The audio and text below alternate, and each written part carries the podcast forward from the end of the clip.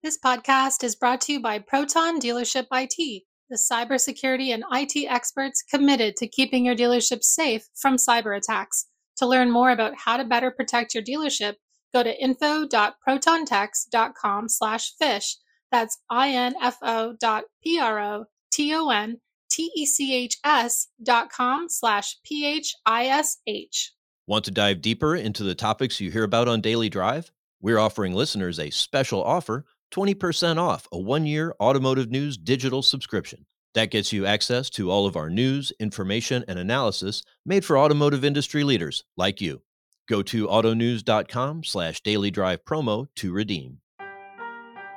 Welcome to Daily Drive for Tuesday, October 24th, 2023. I'm Jamie Butters, Executive Editor of Automotive News here in Detroit. And I'm Kellen Walker in Las Vegas. Today on the show, GM's biggest plant goes down in the latest UAW strike expansion. Meanwhile, GM says the strike has already costed $800 million. And analysts say U.S. assembly plants will remain underutilized through the EV transition. Plus, Cars.com is now Cars Commerce. President Doug Miller joins the show to talk about the rebranding and what it means for customers. I think that's the focus for us is to not add to the complexity, but to make it tightly interoperable and turnkey for a dealer who wants to run in automotive commerce. Let's run through all the news you need to know to keep up in the auto industry. Yesterday, Stellantis saw the UAW shut down its biggest moneymaker. Today, it's GM's turn. The UAW has ordered 5,000 workers at General Motors' hugely profitable full size SUV plant in Texas to walk off the job. Workers at Arlington Assembly build the Chevrolet Tahoe and Suburban, GMC Yukon, and Cadillac Escalade. In a statement, GM said it was, quote, disappointed by the escalation of this unnecessary and irresponsible strike. It said the company had upped the value of its previous proposal to the union by 25% last week. The move comes a day after the UAW expanded the strike to one of Stellantis' most profitable plants, Sterling Heights Assembly in Michigan, which makes Ram 1500 pickups. Roughly 45,000 of the UAW's 146,000 members at the Detroit 3 are now on strike. That also includes 8,700 at Ford's most profitable assembly operation, the Kentucky Truck Plant. The UAW announced a strike expansion against GM hours after the automaker reported a third quarter profit and said the strike had cost the company $800 million so far. GM says the cost of the strike is increasing by $200 million for every week it continues. And the estimate doesn't count the cost of the Arlington plant being idled. CEO Mary Barra addressed the strike during the company's earnings call this morning. They've demanded a record contract, and that's exactly what we've offered for weeks now. A historic contract with record wages that have increases that are substantial, record job security, and world-class health care. It's an offer that rewards our team members but does not put the company and their jobs at risk. GM also withdrew its 2023 financial guidance and its electric vehicle production targets through mid 2024.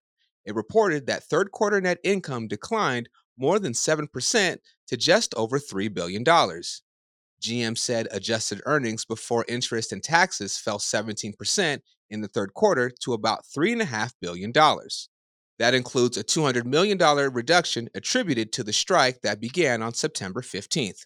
CFO Paul Jacobson told reporters that production loss so far in the fourth quarter amounts to $600 million. Global revenue rose almost 5.5% in the quarter to more than $44 billion. Net profit margins fell to 7% from almost 8% a year earlier. As GM deals with work stoppages here in North America, it now also faces one south of the equator. Metal workers at Brazilian GM plants voted to go on strike Monday in protest against layoffs in the country. GM has announced that it's reducing the size of its workforce at its three factories in Sao Paulo state after a drop in sales and exports. The automaker says the move is necessary for its sustainability. The union says GM employs about 4,000 people in Sao Jose dos Campos, where it makes engines, gearboxes, the Trailblazer SUV, and the S10 truck. It said some 1,200 workers previously had their contracts temporarily suspended. Neither General Motors nor the union detailed how many workers had been laid off. An automaker's utilization of U.S. assembly plants could worsen over the next few years as they expand electric vehicle production. That's according to GlobalData. The research firm says at a 66% average, automakers' utilization rate is far below optimal levels of 80 to 85%. It could fall lower if the UAW strike escalates further. Utilization measures the percentage of a plant's vehicle production capacity in use. GlobalData's executive vice president of automotive, Jeff Schuster, says automakers need sufficient capacity to build both EVs and gasoline powered vehicles as EV demand matures. He says automakers will probably see inefficient manufacturing utilization for the next five years. And those are today's headlines. Jamie, each of the Detroit three has a big moneymaker plant on strike, now with GM's Arlington assembly on the picket line. What cards do you think the UAW have left to play? Could be quite a few. You know, the strike has grown to 45,000 members, but that's only about 30% of the UAW members who work at the Detroit 3. There are still quite a number of big profitable plants that are running, or Shawn Fain and his leadership team could decide to do something we've kind of warned about since the beginning, which is go after some of the powertrain or transmission plants that feed multiple assembly plants. It could really shut down the automakers in a big way. Gotcha. Coming up, Cars Commerce President Doug Miller joins the show to talk about the company's rebranding, the state of vehicle inventory levels, and whether the UAW strike is already having an effect. That's next on Daily Drive. The auto industry's shift to carbon neutrality is here and it's accelerating. But is it enough? This is a moral imperative, an economic imperative, a moment of peril, but also a moment of extraordinary possibilities. No more hesitancy, no more excuses, no more waiting for the others to move first. There is simply no more time for that. Driving to Zero is a new podcast series from Automotive News that looks at the auto industry's roadmap to carbon neutrality. We take a big picture look at the environmental, political, and social trends pushing the move toward a greener future. And we pull back the curtain on how these decisions are being made at the highest levels. I said, you know, the, the headline that you need is is GM believes in an all electric future. And I think Dan Ammann and Mary Barra pretty much said the same thing, which is, is like, but but we, we don't. Spoiler alert, they came around to that idea.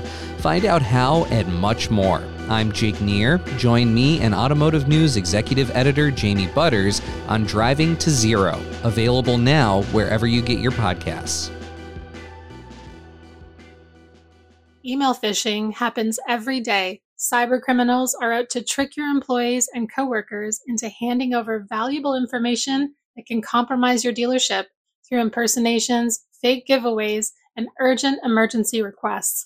All it takes is one click to shut down everything.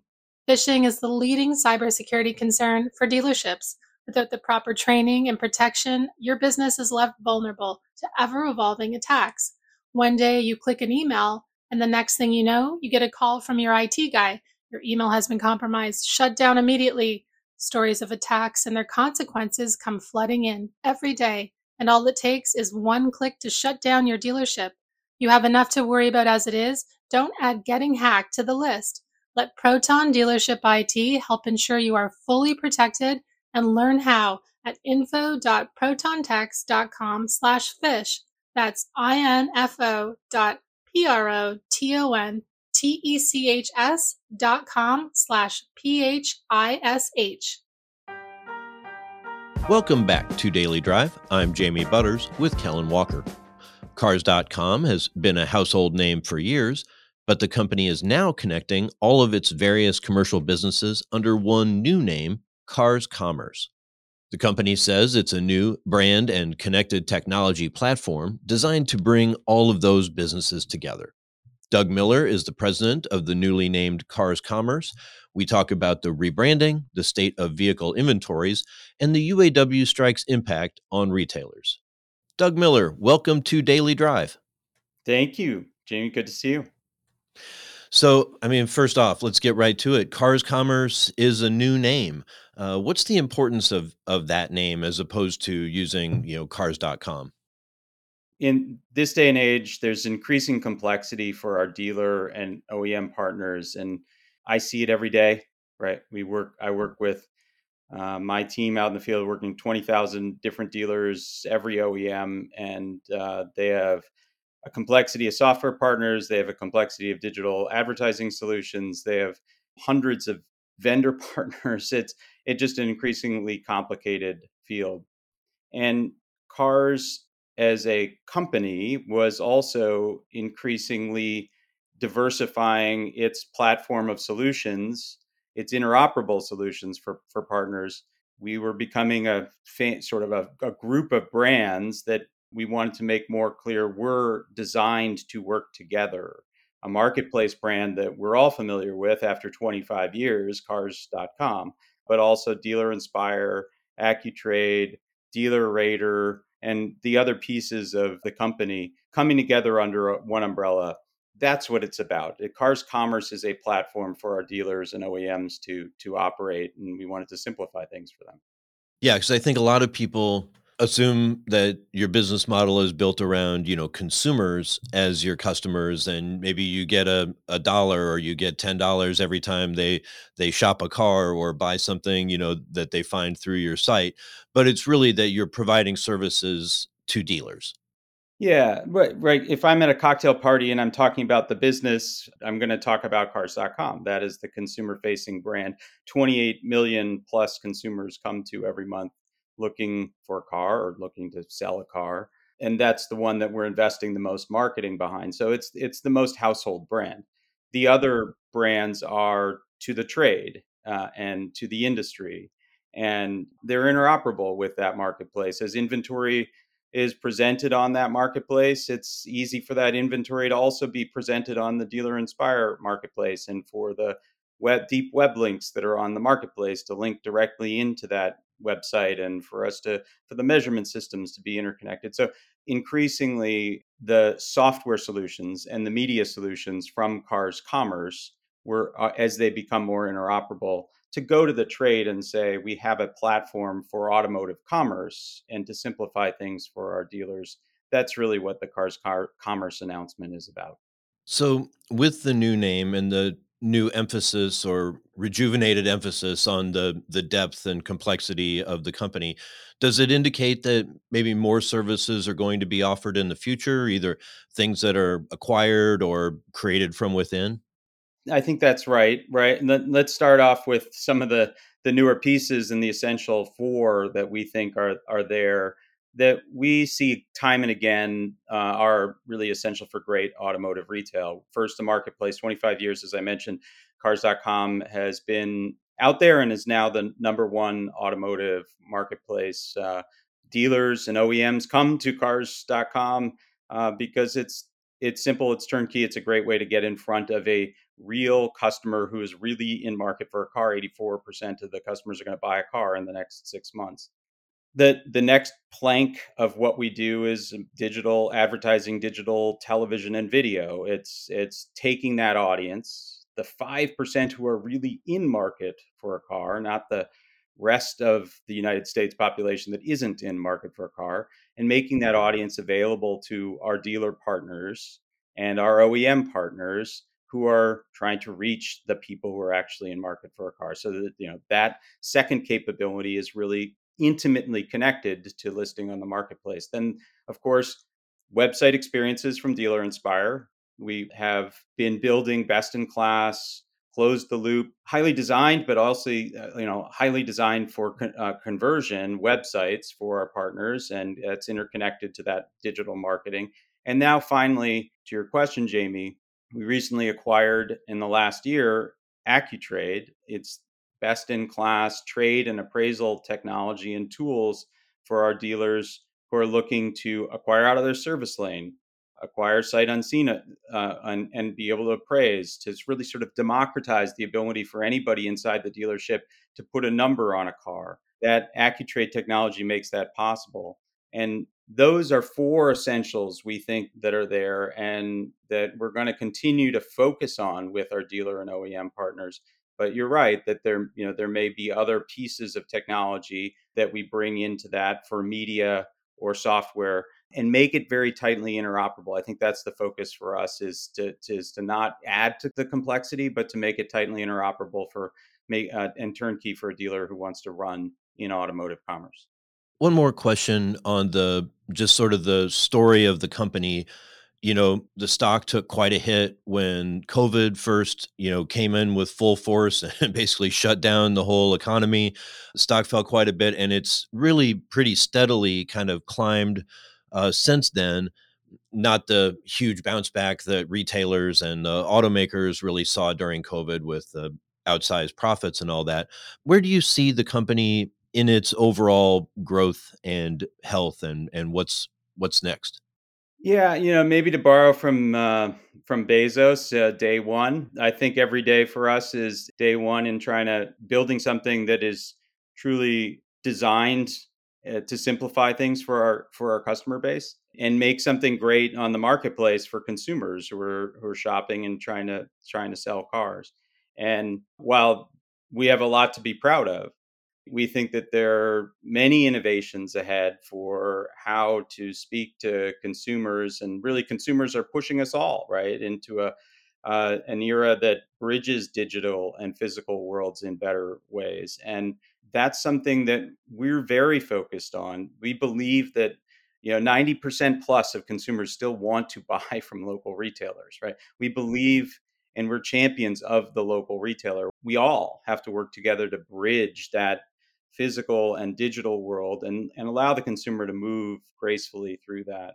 And one of the other um, pieces that we, we added over the last year, Jamie, was uh, a piece of technology that allows uh, our dealerships to put their loan products in front of the consumer on the marketplace or in front of the consumer on their website so that the consumer can get pre approved for a loan. That was a very thoughtful addition because the consumers who come to the marketplace that we often survey and get feedback from that's the type of capability they're looking for something they can do digitally and then move into a, an easier process with the dealership knowing what they're pre-approved for and uh, what they can afford what type of payment they they might have ahead so i you know so the arc of the last few years has uh, certainly accelerated the adoption of digital from consumer. It has certainly accelerated the, the adoption of digital from our, our dealerships. But it is now a moment with Cars Commerce where we are focusing on simplifying those things, making it easier for uh, for dealers to operate uh, in that digital world and bridge it and unite it with the physical as someone who's so involved in the evolution of the you know retail environment where do you feel like we are as an industry as an economy? Is inventory kind of back um, it's not as high as it was but it was too high? Is it kind of where it should be? Do we need more inventory? Uh, what are you seeing in the marketplace? We have this great view right of the the actual cars.com marketplace where we have the listings themselves and we get to see the ebbs and flows of inventory. And certainly, yes, when the supply constraints, in particular, the supply chain constraints were hitting, you could see the constraint on new car inventories on the cars.com marketplace. You could see some emphasis from franchise dealers as well as independents on the on the used car uh, market. Uh, but even there, trying the difficulty of trying to get a hold of the types of used cars that consumers were shopping for. Well, we can see the the inventory starting to build back up on the new side into to a healthy place. It's a, I wouldn't say. I mean, there are certainly pockets of places where uh, maybe there's oversupply or undersupply, but I, I think we're we're starting to build back up into a more healthy state. The interest rate environment is such that the consumer is searching for affordability. You can see that on where the heat is coming on the on the marketplace, what price points the consumers are putting more heat on versus others. You know, the average price point on the marketplace these days is uh, in the in the neighborhood of fifty thousand dollars, and I think consumers are trying to find affordability relative to that, given uh, the interest rate environment. But that also is part of the reason why the tools like AccuTrade are very relevant right now, as uh, dealers are trying to make sure that they have the right car cars in their inventory and and they're using their service lane and AccuTrade to acquire out of their service lane to get more used car inventory uh, on the lot, especially for our franchise partners. One last, uh, maybe a quick one uh, before before I let you go. Are you seeing any impact from the UAW strike in terms of inventory? If anything, it's really really early days. Again, like it could there may be small pockets of undersupply or small pockets of oversupply, but it's very early days. I do think we're seeing some of the the challenger brands trying to compete. We see some increase in investment or more aggressive moves coming from certain certain brands at this moment to compete and uh, you know, we may see more of that ahead. Uh, we also uh, are seeing that those uh, domestic brands they want to support their dealers. Like they do want to support their dealers at this moment, and I know sometimes there can be tension there, but they do want to support their dealers, and they are leaning in with campaigns that can that support the the products that they're putting out in the market. So it's early days. I think we should check back in in six months. Usually, there's a bit of a lag on these things, and we should check back in in six months uh, to see if anything is happening in the on the supply side. A lot of supply had been built up and was already on dealers' lots, and that's what we're showing on the marketplace right now. All right, we'll put it on the calendar to check back with you in uh, half a year. Doug Miller is President and Chief Commercial Officer of the recently renamed Cars Commerce. Thank you so much for joining me today. Thanks, Jimmy. That's Daily Drive for today. I'm Jamie Butters. And I'm Kellen Walker. Thanks to Automotive News coordinating producer Jake Neer, as well as our own Michael Martinez, Lindsay VanHulle, Hannah Lutz, and Mark Homer for their reporting for today's podcast.